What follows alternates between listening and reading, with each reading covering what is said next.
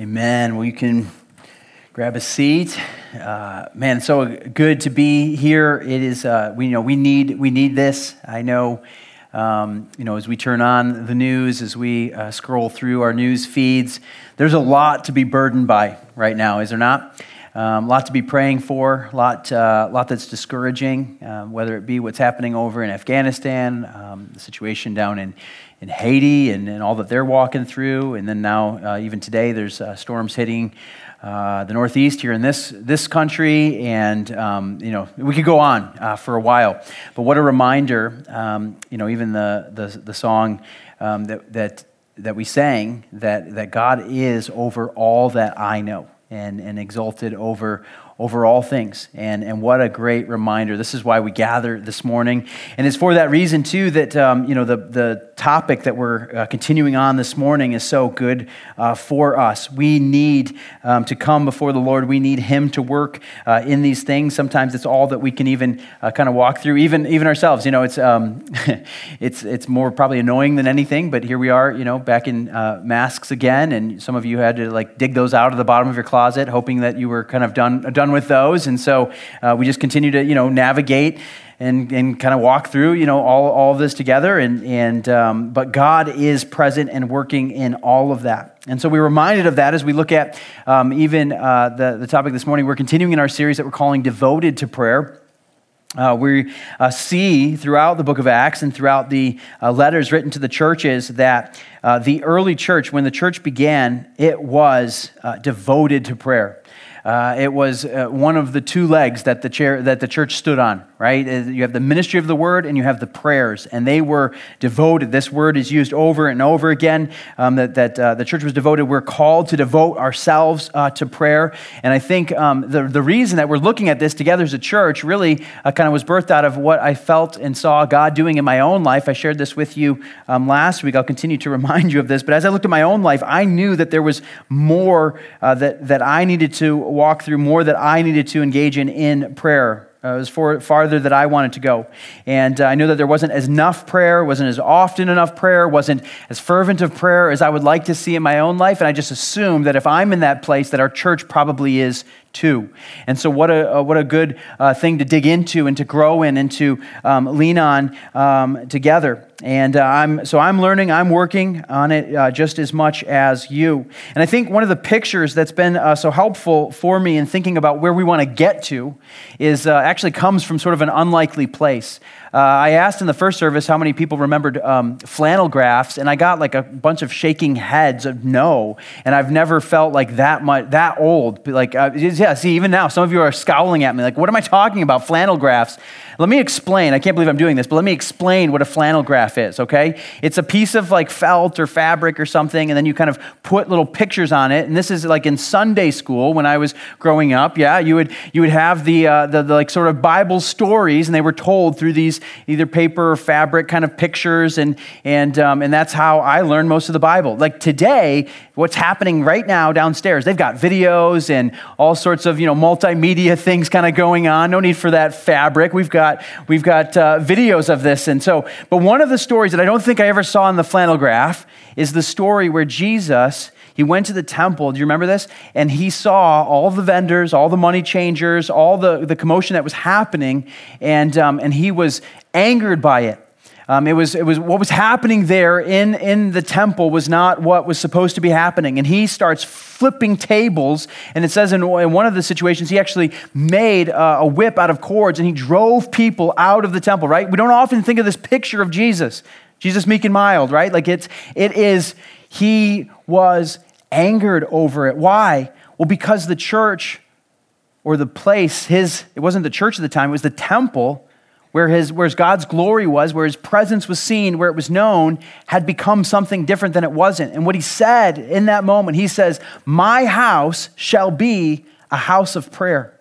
And how interesting, right? Because there's a lot more that happens in his house, in the temple, than prayer. Uh, it's a place that worship exists, right? Where songs are sung. It's a place that his word is proclaimed and, and his word is studied. But he didn't say any of that. He said, My house shall be called a house of prayer. And the thing that I've been convicted on is just looking at our own church and saying, listen, would that, would that be said of us? Not that we have money changers or vendors or any of that, right? Hopefully, Jesus doesn't have to flip out any tables, but would he be able to say that this house is a house of prayer?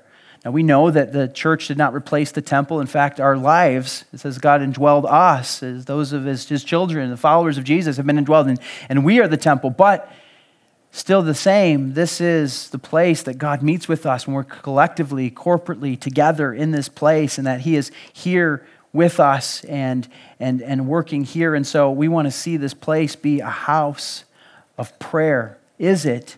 Is it a house of prayer? Well, this is what we're leaning into. We want to grow in this. We're going to try and make resources and all sorts of things available to us as we seek to grow in this. I gave you this website. Write this down if you haven't yet. It's cityonahill.co slash pray.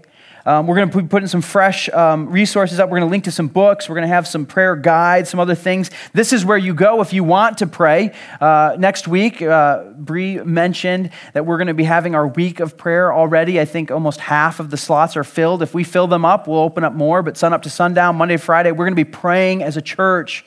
We're going to be praying for the needs that we have. We're going to be praying for our community. We're going to be praying for our church, for each other. It's going to be an important time together as we enter the fall and this next season ahead of us. We're seeking the Lord intentionally in that way.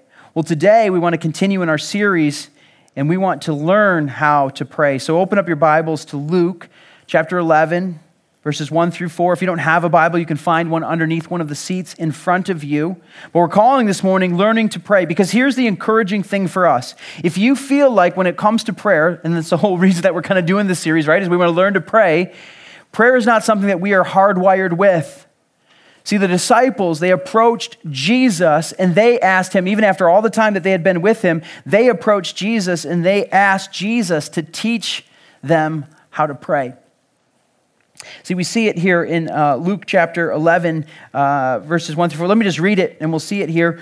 Uh, this is what we're, the passage we're going to be looking at this morning. It says, Now Jesus was praying in a certain place, and when he finished, one of his disciples said to him, Lord, teach us to pray, as John taught his disciples.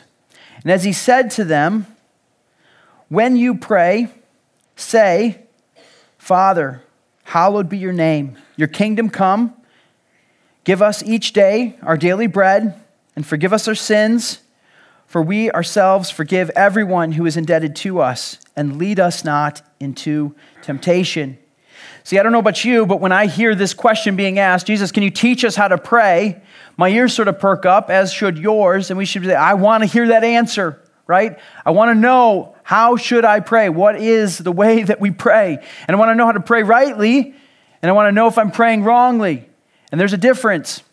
Um, you know, uh, my, my kids, uh, as we've taught all of them, we're working on it with Levi. We've, we've taught them all how to ride a bike, right? At some point, it's a good skill to have. Um, and so uh, a lot of people start with those training wheels. We've actually learned that training wheels, it's like I'll save you some time if you're a parent trying to teach. Training wheels actually make it worse because you kind of lean on this and you sort of develop some bad habits. You're not balancing. And so what we've moved to is we actually take the training wheels off, we take the pedals off and we let them balance on the bike, or they make balance bikes. We were just kind of too cheap to have that for the first couple. So we just took the pedals off. And so they learn to sort of scoot around and balance, and they're developing some good habits. But here's the thing when it comes to prayer, we're sort of like that. We uh, begin praying, right? Because we're just, we're praying. And, uh, we may develop, or maybe we hear around us, some bad habits and some things that we got to sort of undo or, or unlearn or kind of get out. And, and Jesus actually addresses this. He, this. This same model for prayer is used in a different context. So you can tell that Jesus was giving a pattern here. He uses this and he actually begins by saying how not to pray. In Matthew chapter 6 is where you can find it. But he says, when you pray, do not pray like the Gentiles do here, people that are far from God, right? Do not pray like them. What do they do? Well, they heap up phrases, they, they pile together meaningless words, and then they pray in such a way that they receive the praise of others, that others would hear and see them praying. And so he's correcting how they were praying or how they might be prone to pray, and then giving them some instruction on how to do it. So, in the same way that, yeah, if you learn to sort of rest on those training wheels and you're going to have a hard time making the transition to riding without them, in the same way, I think we do that sometimes. You know, can I just do what, what, what I think God's done for me over the last couple months? Can I just share that with you? See, He's kind of ruined the way that I pray.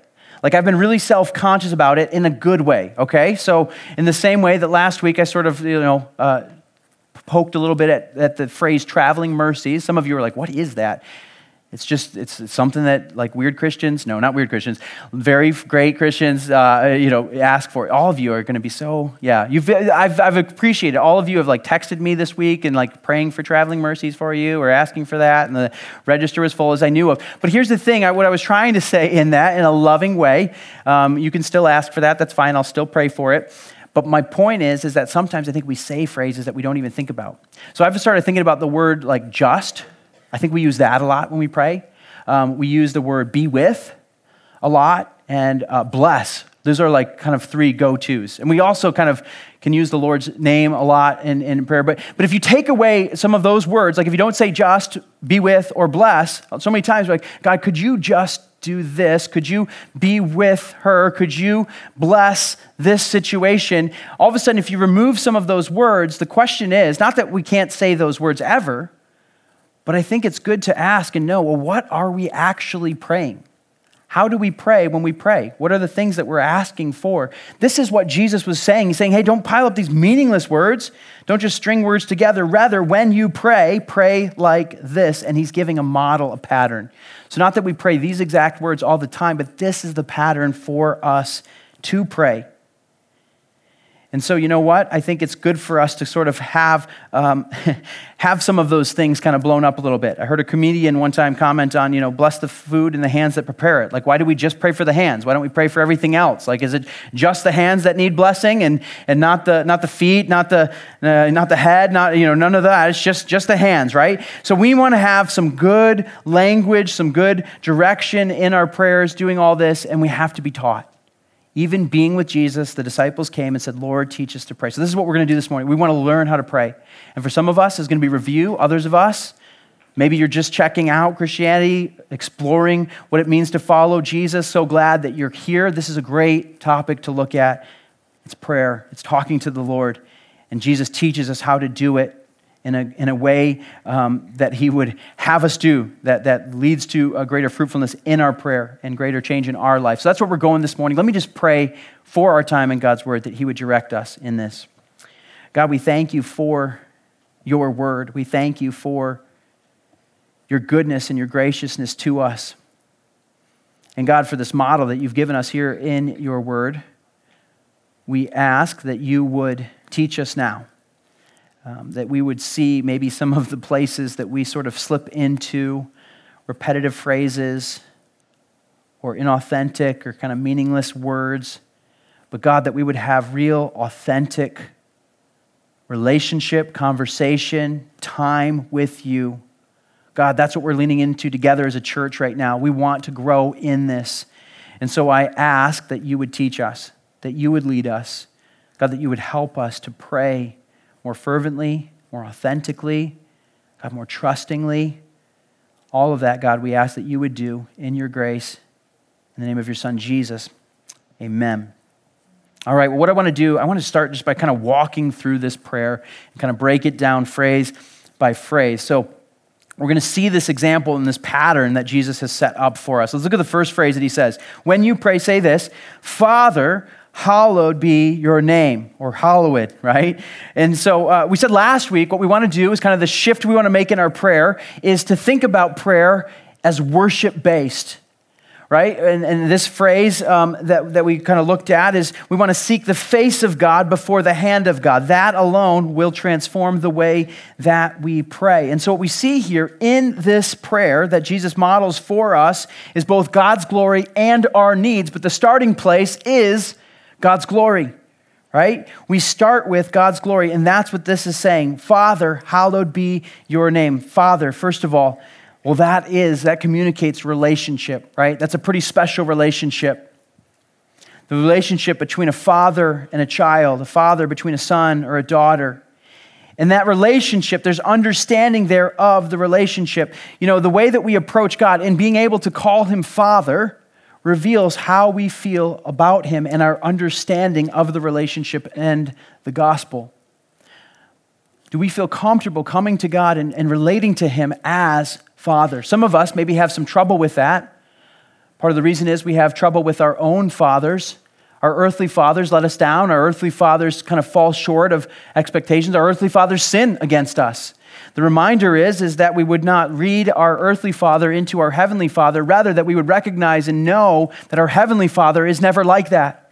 He is perfectly present in all situations. He is kind and gracious in all things. He is loving above everything. He is a good father.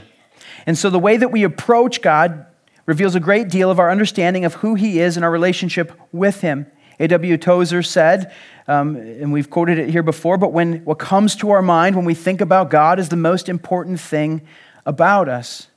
So I think we need to answer the question how then do we approach God in prayer? Do you approach Him as a child approaching a father? Or are you self conscious or second guessing yourself in, in coming before it? I'll just tell you this as a dad, my kids are not self conscious as they approach me, especially if they want something from me or they need to tell me something, right? Why? Because they know me as dad. It's a very unique relationship.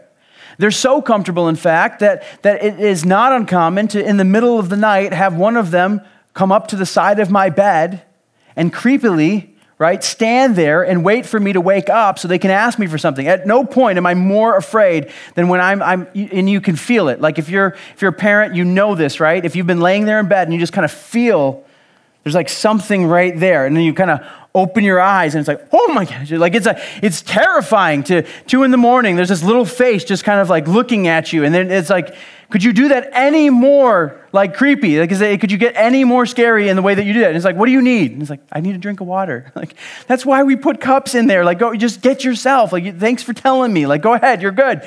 Go back to bed. Like, what are you doing, right? See, here's the thing is that they're able to come and approach me that way and ask for a drink of water because there's that relationship there. It would be a quite a different situation if you came into my house in the middle of the night and you were standing over my bed, right? And you asked me for a drink of water at 2 a.m. Why? Because there's not the same relationship. It's like father. And so as we come, this is the picture that Jesus gave us is that we can come to our heavenly father and approach him as a dad with his kid. You know, I've seen this picture used to illustrate this, and I think it's um, helpful, so I wanted to share it with you. Um, it's a picture here of, of John F. Kennedy um, sitting at the Resolute desk, right? And then there poking out at the bottom is his son. And I think this is such a great picture of our understanding and the relationship that we can have with our Heavenly Father here, sitting at that desk, is the, uh, you know, some would say the most powerful leader, right, in the free world.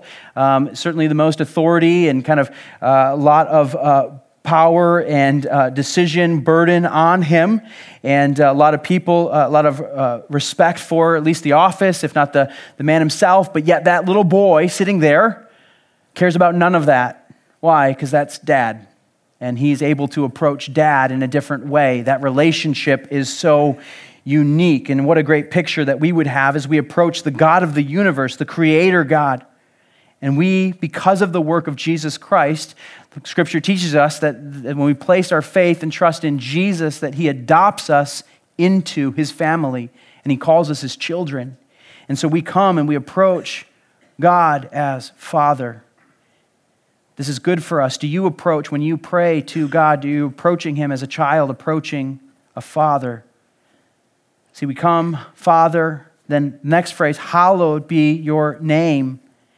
You see, this is, this phrase here, hallowed be your name, um, you know, not a word that we throw around a rot, hallowed or hallowed, right? Uh, kind of two expressions I think that are helpful for us. The first is this, that most beautiful. That's what he's saying there. Most beautiful is your name. See, we understand that God is completely holy. That means he's set apart, he's separate, he's other from all of us. And in understanding that he is hallowed, that he is most beautiful, that even as we approach him with things that we might need or things that we might request or things that we might want, that even in beginning here with the relationship, seeking the face of God before the hand of God, we acknowledge and we understand that in our relationship with God, we have the greatest possession that we could possibly possess. There is nothing greater. And so, as we come before God to be able to speak to Him in this way and to have this approach with Him, we understand when we say hallowed, most beautiful. God, we are here in your presence. The other aspect that we need to understand of this hallowed is most worthy. God is most worthy of all of our praise, of all of our adoration, of all of the songs, the expressions of appreciation, the acknowledgement of who He is. He's worthy of it all. That's why every week we gather, right, and we sing and we lift up our voice to do what? To praise, to give glory to Him. Because why? He is worthy of it. He is most worthy. And so this is the place that we start. We start with a relationship. We start seeking the face of God. Father, hallowed be your name. Most beautiful, most worthy is your name. This is who you are, God. Jesus continues. The next phrase he gives us is, Your kingdom come. Your kingdom come. See, the key action here that we see in this pattern for us is one of surrender. When we come to God, our posture should be one of putting down our guard, putting down what we want. See, so many times I think what we want to do when we pray is that we, we're not about trying to get God on our page.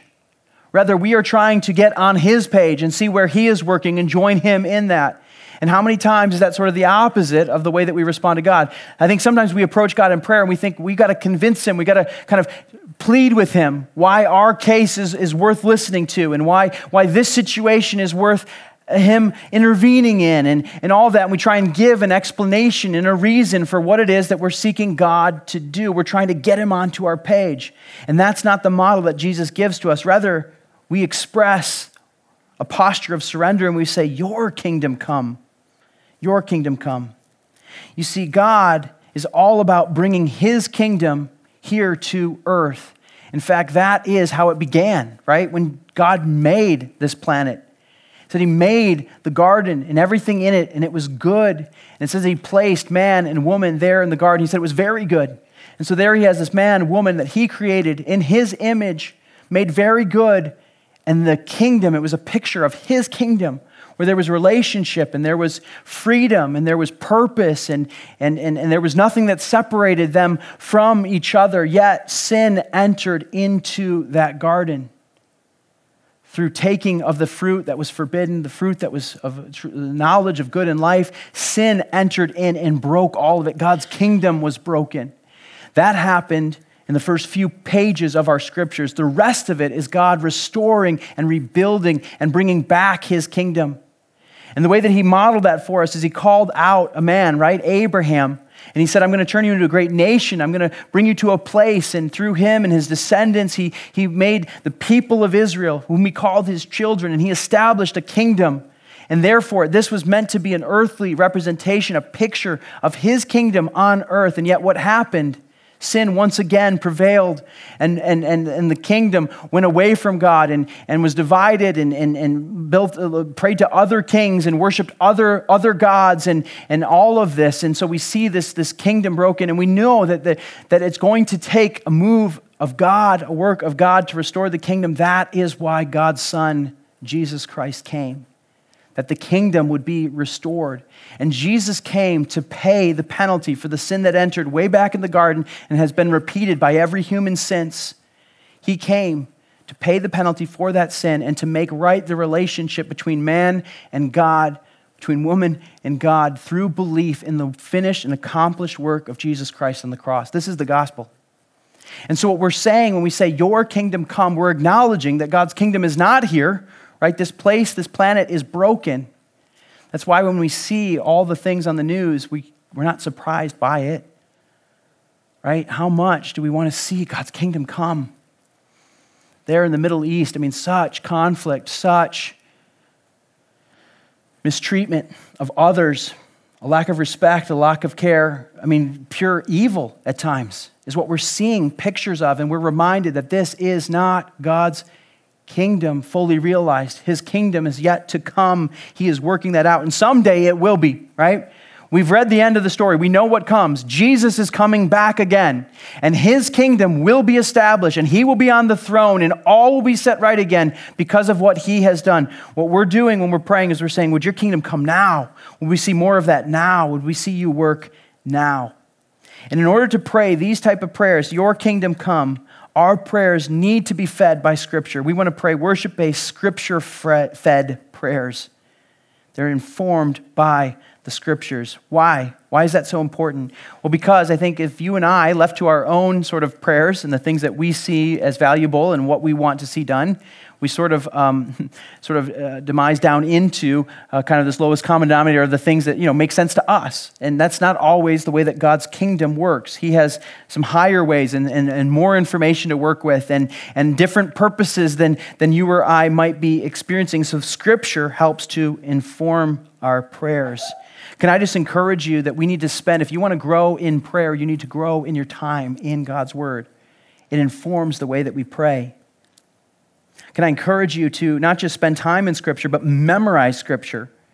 Nothing is better, like nothing warms my heart as a pastor more than when I hear Scripture being prayed. Scripture that you've memorized, that's on your heart, that's there, that you can. Why? Why is that so, so special? Well, because if you're praying God's words and you know you're praying things that would align with His kingdom and His will in these things, you know, one way that you can uh, kind of grow in this, can I just commend to you real quickly, sort of as a side, side encouragement, um, to maybe try? There's lots of, I like to just give tools and, and provide different ways. Uh, maybe if you're trying to ramp up your time in God's Word, could you try maybe using uh, what we, we call the HEAR method? Um, HEAR uh, stands for something. You can write this down highlight, explain, apply, respond. Hear, highlight, explain, apply, respond. This is a great way to read and spend time in Scripture. What do I mean by that? Well, one, highlight. I would encourage you get a paper copy of God's Word. Digital is fine, it's okay. Um, it's just not, you know, the best, okay? So if you want the best, get something paper. Why? Well, because there's no notifications, there's no distractions on this.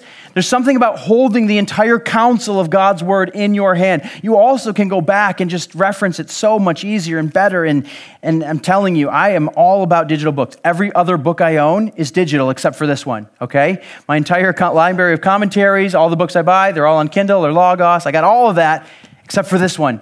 This is the one that I want to touch, I want to feel, I want to know, I want to see. Why? Because there's something about highlighting. So read it with a pen in hand, with a highlighter in hand. I have a fancy colored pencil with like multiple colors. I take mine, mark it up with different themes and different things that I'm seeing there so that I can go back and I can remember and I can be uh, challenged by the way that God is working. So hopefully you're marking and writing in your Bible. So highlight, explain, don't just read it and then kind of walk away from it, but ask some questions like what's going on here? Who's, who's this being written to? What's, how is this being received? What, what does it mean? What's the main purpose of why this is being given? Try and understand all of that. Apply. What am I going to do about it? Okay, so knowing that, what is God calling me to do? What's going to change? How do I need to respond? What do I need to think differently about? What are the things that God is showing me that are not aligned with this passage or this, what he's saying here, and then respond. What is it that I'm going to do? Do I need to spend some time just praying about that? Do I need to have a conversation with someone? Do I need to like let something go? Do I need to begin doing something? Do I need to make a change? Respond. Here, or highlight, explain, apply, respond. If you do that, then you're going to, that's going to inform your prayers. Now all of a sudden you've got some really great content to pray about and for. If you've had a hard time praying for more than five minutes at a time, my encouragement would be that maybe, maybe you're not letting Scripture inform the way that you're praying. So as you spend time in Scripture, as you memorize, as you hear, as you respond to Scripture, it's going to inform it. But here's the great thing not just Scripture directs our prayers, but also, we said this last week too, but we want to have spirit led prayers. We've been indwelled. If you are a follower of Jesus, you have been indwelled with the Holy Spirit. He can lead us in the way that we pray. What about this? What if we just, as we're praying, just saying, God, I don't want to just pray to you, I want to pray with you. And we allow Him to shape and direct the way that we are praying. See, He is still active, He is still moving. The Spirit of God is still at work in us, and He can direct us to pray and to respond and to be in conversation with Him in some ways that he would direct. He uses his word, but his spirit can lead us. I love uh, kind of the extra phrase that is included in Matthew. Jesus probably said this prayer a few times, which is why we have it recorded in a couple different places in a couple different ways. But in Matthew chapter 6, it's recorded, Your kingdom come, and then your will be done. What a great way to acknowledge that, yes, we're asking for God's will to come, but when it's not, when we don't see it, or when the timing's not quite there, would we just still acknowledge that your will, God, is going to do it in His timing, acknowledging that He controls it when we can't see it or when it doesn't look like it's getting done in the way that we would want it to be done? That's what we're saying when we're saying, Your kingdom come. Surrender. We're surrendering to God in that. He then moves more toward the our needs. we've kind of looked at God's glory, now our needs in this.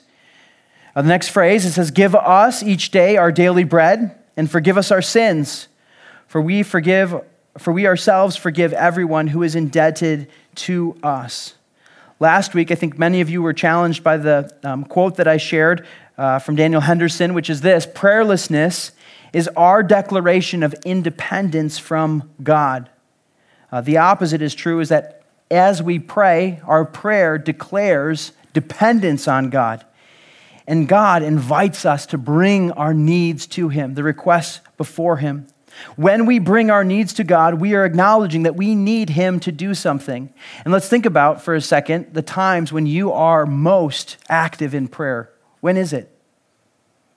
It's when you need something, right? When you know that I have nowhere else to turn, the only place, the only way this is going to get done is by turning to God in prayer. Even corporately, together as a church, when we had the opportunity to purchase this building, we had night after night after night, time after time. Myself, I mean, I spent nights in this parking lot praying over this place, praying that God would work. Why? Because I know, humanly speaking, there was no reason that we should have a facility like this to be able to meet in. And it was going to require God to do that. Yet, are we still pursuing Him together with the same prayerfulness in that? Because when we see and we realize that we are dependent upon God, that we need that. And so, this example here that's given is, is to pray for our daily bread. Uh, literally, it's give us today, like today's bread is, is, what, is what we're asking for. And then also that we would find forgiveness from those things that we have sinned against God in. We see both prayer regarding, or requests regarding resources and relationship. And here's the encouraging thing for you. Can I just encourage you for a minute? Hopefully, all of this is encouraging, but I want to encourage you with this. If something is on your heart, you can bring it to the Lord. He invites us to. He says, Do not be anxious about anything, right? But by everything, by prayer and supplication. We're going to keep bringing that verse back up because he invites us. He says, By everything, about everything, pray. If it is on your heart, bring it to the Lord. He allows us to ask for the things that we need. And, and, and maybe this isn't your situation. We see, like, give us today today's bread. Uh, many of us, fortunately, have probably not had to wonder where today's meals were going to come from. But I do know that in our church, some of you, and maybe some of you are even there now, where that is a real concern. Where is my next meal going to come from? What God is saying is have dependence upon me. Ask me, and I will meet your needs. I will provide for you. Let me just say it because I'm kind of thinking it right now. If that is you and you don't know where your next meal is and you're a part of this church, tell us because I'll tell you where your next meal is coming from. It's coming from your church family, okay? That's what we're called to do as a church. If you ever find yourself in that spot, that's what the church is called to do. That is the way that God's answering you, is that He is providing for you in this way. Let us know, and we would love to help together as a church. But here's the thing Psalm 9:10 encourages us with this that those who know your name and put their trust in you, for you, O Lord, have not forsaken those who seek you. As we seek the Lord in dependence, as we bring our requests before him, he will not forsake us. He will respond. And he's responding to the things, the resources that we need. And he's also responding in regards of the relationship that is broken. This is a picture here of confession, right? Forgive us our sins. A regular part of our prayer needs to be confession. Why? Well, because we sin all the time before God and we need to ask forgiveness for it. I just wonder, real quick, kind of check. I'm not going to ask for you to put your hand up or answer verbally, but how often is confession a part of your prayers? Hopefully, it's as often as we sin before God, which is more often than we'd like to acknowledge. Right? We need forgiveness for our sins. Thankfully, because of the work of Jesus, Forgiveness is available to us. The promise of God is this if you confess your sins, he is faithful and just to forgive you your sins and to cleanse you from all unrighteousness. And so I think we have two problems equally, uh, or two, two errors that we make, both equally problematic. Some of us, we never confess. There's things that you know are wrong, that you're persisting in, that you're walking in, that you're not confessing and bringing and saying, God, I have sinned against you in this. We need to confess. We need to acknowledge. We need to ask for forgiveness. So, one of the errors that we make is we never confess. If you're never confessing anything in your prayer, you're, you're, you're not miss, you're, you're, you need to ask somebody. If you're married, ask your spouse, right? if you got a good friend, ask them. They'll tell you. They'll, they'll, they'll hey, uh, here's some things that you can maybe uh, ask for uh, forgiveness for. Um, but, but here's the other mistake that we make, which is also equally problematic, is that some of us, we confess and then we forget that God forgives. As far as the east is from the west, so far as he removed your transgressions from you. You know, this last week, somebody was praying for me, and they prayed a prayer that I don't know if I've ever had prayed for me.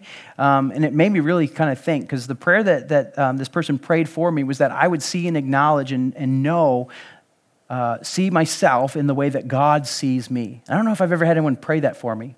But it really got me thinking, because I think so many times I don't think we think of ourselves in the way that God thinks of us we kind of have this own, our own image of, of who we are and what we are. And here's what God's word would say if you are a follower of Jesus Christ, you've placed your trust and faith in Him, you've been declared righteous of all wrongdoing, of all of your sin. So when God looks at you, He doesn't see your sinful state, He sees His perfect Son. Like he sings over you. He loves you. He, you can't get any better in his eyes because of the work that Jesus has done.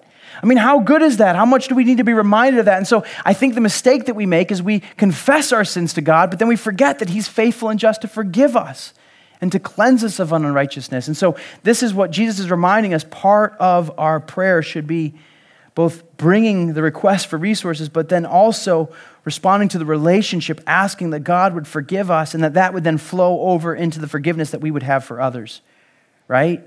When you've been forgiven of much, it's easy to forgive others. If you have a relationship in your life that you are having a hard time forgiving someone, can I just lovingly tell you, come back to look at the forgiveness that God has shown you, and that will lead you to a place of forgiveness. We forgive because we have been forgiven.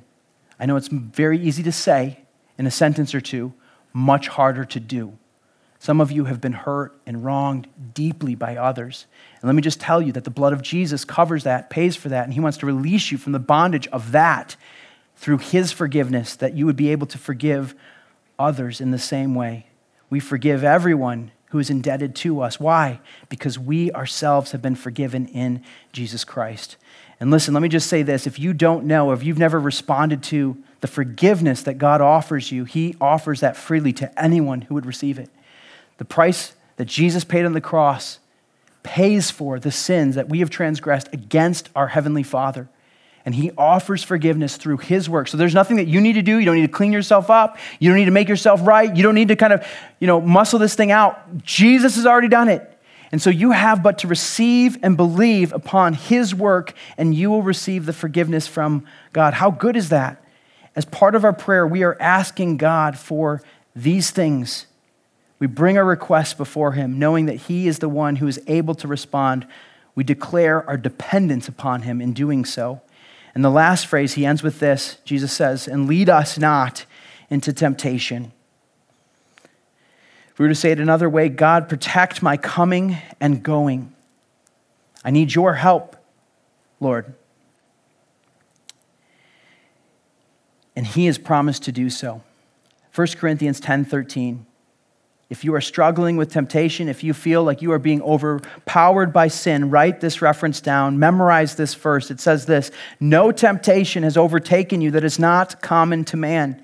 God is faithful, and he will not let you be tempted beyond your ability. But with the temptation, he will provide the way of escape that you may be able to endure it. God's promise is sure that there is nothing that you and I will ever face that He has not provided the strength, the ability, the, the power to escape it. Through Him, there is freedom available. And so, what Jesus is modeling for us is that we would pray, Lead us not into temptation.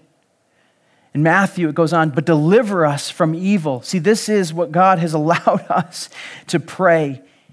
And it is so good. We, we, we recognize, and see, this is why we need this, is because we need to be careful, right? That we don't respond in pride and thinking that we are above uh, sinning and, and failure uh, beyond anything. Some of us were well aware of that, right? And see, see previous point confess, receive God's forgiveness. Others of us maybe have a different problem, and we think that we are above it, that we are not tempted, or those things are never going to tempt us.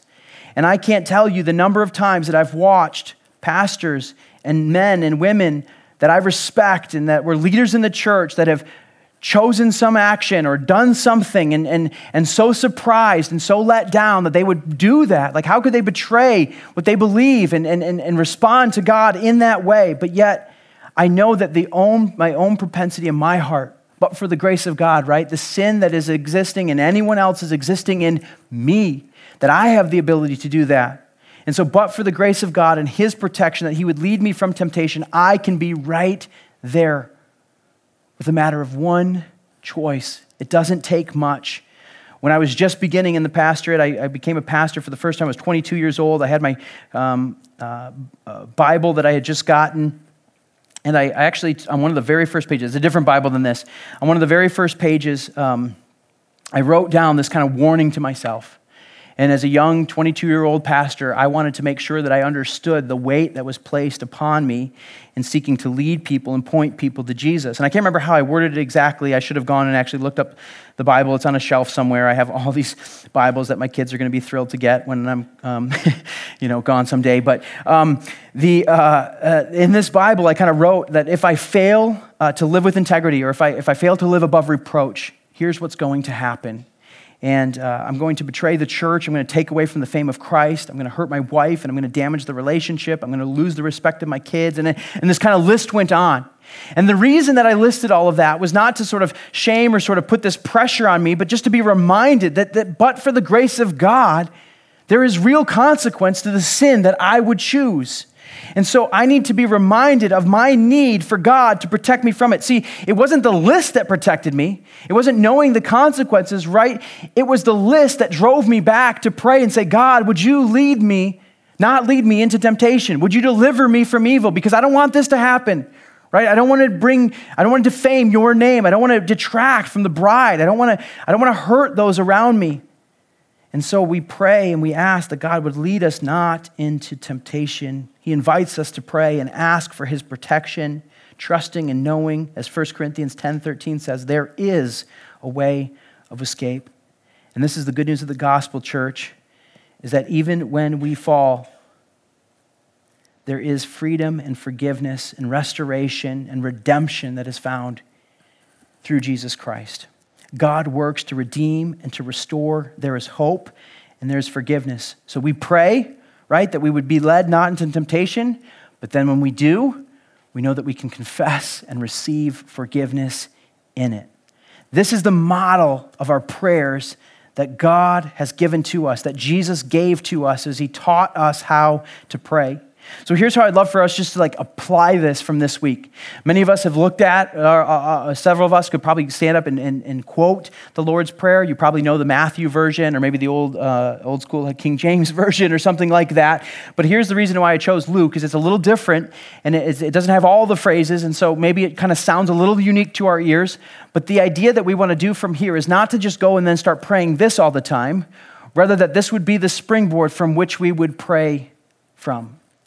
Uh, Tim Keller describes it as riffing on the Lord's Prayer. I like that. I think that's a really good way uh, to describe it, right? So we kind of have the melody and we're just going to kind of like play around it and we're going to use it and we're going to do that. So if I could, I'd love to just kind of give us a pattern to sort of kind of make it really applicable to all the ways that we pray. And this isn't original to me. Uh, this is pastor Peter Lord. Um, I think it was in the 70s. He developed what he called the 2959 plan. He was a pastor trying to encourage and, and um, exhort his church to pray. And so he wanted to see all of everyone in his church pray for 30 minutes a day. But he didn't want to be legalistical about it, so he called it the 2959 plan. Okay, so 29 minutes, 59 seconds. Um, that, was, uh, that was the idea. Daniel Henderson, who I've been um, reading, he's been has some really helpful resources uh, for me in my own kind of you know journey and, and trying to you know learn more and grow more in that. He um, sort of developed that and calls it the 4 4 pattern. Some of you are musical and you know, I'm going to kind of mess this up, but you know, when, when, when a conductor in a 4 4 pattern, you're kind of like up, down, uh, sort of over and across, right? So you kind of have this, this movement, this, this sort of pattern, this, this 4 4 um, sort of movement. He takes this and says, listen, we see this right here in the Lord's Prayer. This is something that we can use for all of Scripture. Uh, starting with the Psalms, there's a great place to start. Take the Psalms and, and use this. Here's what the pattern looks like it looks like this it begins with upward. This is the starting place. This upward. We start with reverence before God. And so that's what we see here. Father, hallowed be your name. I would encourage you to, to pray scripture in this way. So open up the Psalms, read a psalm, read a few verses of a psalm, read a, a passage from one of the uh, letters in the New Testament, and then ask yourself this Who is God here? Who is God in this passage? And then pray those things. You should have enough material to pray for 10, 15 minutes from like any psalm just around those things. Just responding to God, you are a provider. God, you are the good shepherd. God, you lead your people. You protect us. You, and, and just who is God? What do you see there? Start with reverence, this look upward. Then the movement is downward. How do I then, knowing God and who He is, how do I respond? The downward is response. How should I respond to that? Because you are protector, I can trust you in this way. Because you are provider, I have not fear of this. And, and you can kind of fill in the blank with this. I sort of shared this a little bit last week. We're kind of digging into it a little bit more, but this response to who God is. So acknowledging who He is, then responding to it, then moving inward these requests. What do I pray about? Right? What am I asking God? Well, here's the awesome thing about starting with reverence and response, now your requests are super informed by the glory of God. Right? The things that we're praying about are, are, are a little unique and different than maybe the list that we would have started with. Use Scripture to inform your requests. And so the things that you see there in Scripture, pray those things. Like say, Lord, I'd, I'd like to, I, please, I, I, would you do this in this situation? Would you help her with this? Would you, the things that you see in Scripture, pray those for people, pray those for your own heart, pray those for situations or attitudes or whatever it might be, requesting right there from Scripture. And then outward, that readiness, that response, what comes next? Where do I go from here? God, what are you asking me to do? Lord, help me. Help me to live without fear. God, help me to trust that your way is best in this, whatever it might be, that you would see that modeled right there from Scripture. You can take this same movement, and then it kind of goes back, then ending with the upward, the reverence. In the King James Version, right, it, it has thine is the power and the glory, right, forever and ever. Um, it kind of ends back with reverence. We see this in all the uh, prayers throughout the Scripture. Last week in Ephesians, we saw that, that uh, Paul ends his prayer with uh, to, to him be glory in the church and in Christ Jesus. So, kind of coming back to this place of reverence, this is uh, the, the crescendo and the place that we end our prayers. Listen, if we pray this prayer, then here's the thing that we are no longer going to struggle with of what am I going to say when I pray? How can I pray for that long? It charges and fuels and informs and directs our prayers. It is scripture fed, it's spirit led, and it is worship that we are doing as we are praying before God. This is the model that Jesus has given us. Father, hallowed be your name, your kingdom come. Give us each day our daily bread. Forgive us our sins. Lead us not into temptation. This movement that we have here. You know, if I could, if I could just kind of end and, and say this that hopefully what you hear in all of this is not that we are talking about something else for your checklist to do.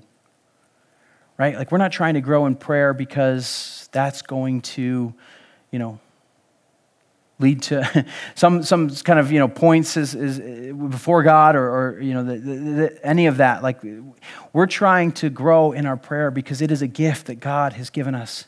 So many of us, maybe we have a hard time finding, one of the things we might say is like, I don't have time to pray. When am I supposed to pray? Things are so busy. to that, I think what God would call us to is that part of the reason things are so busy and you're so frazzled is because you're not praying enough.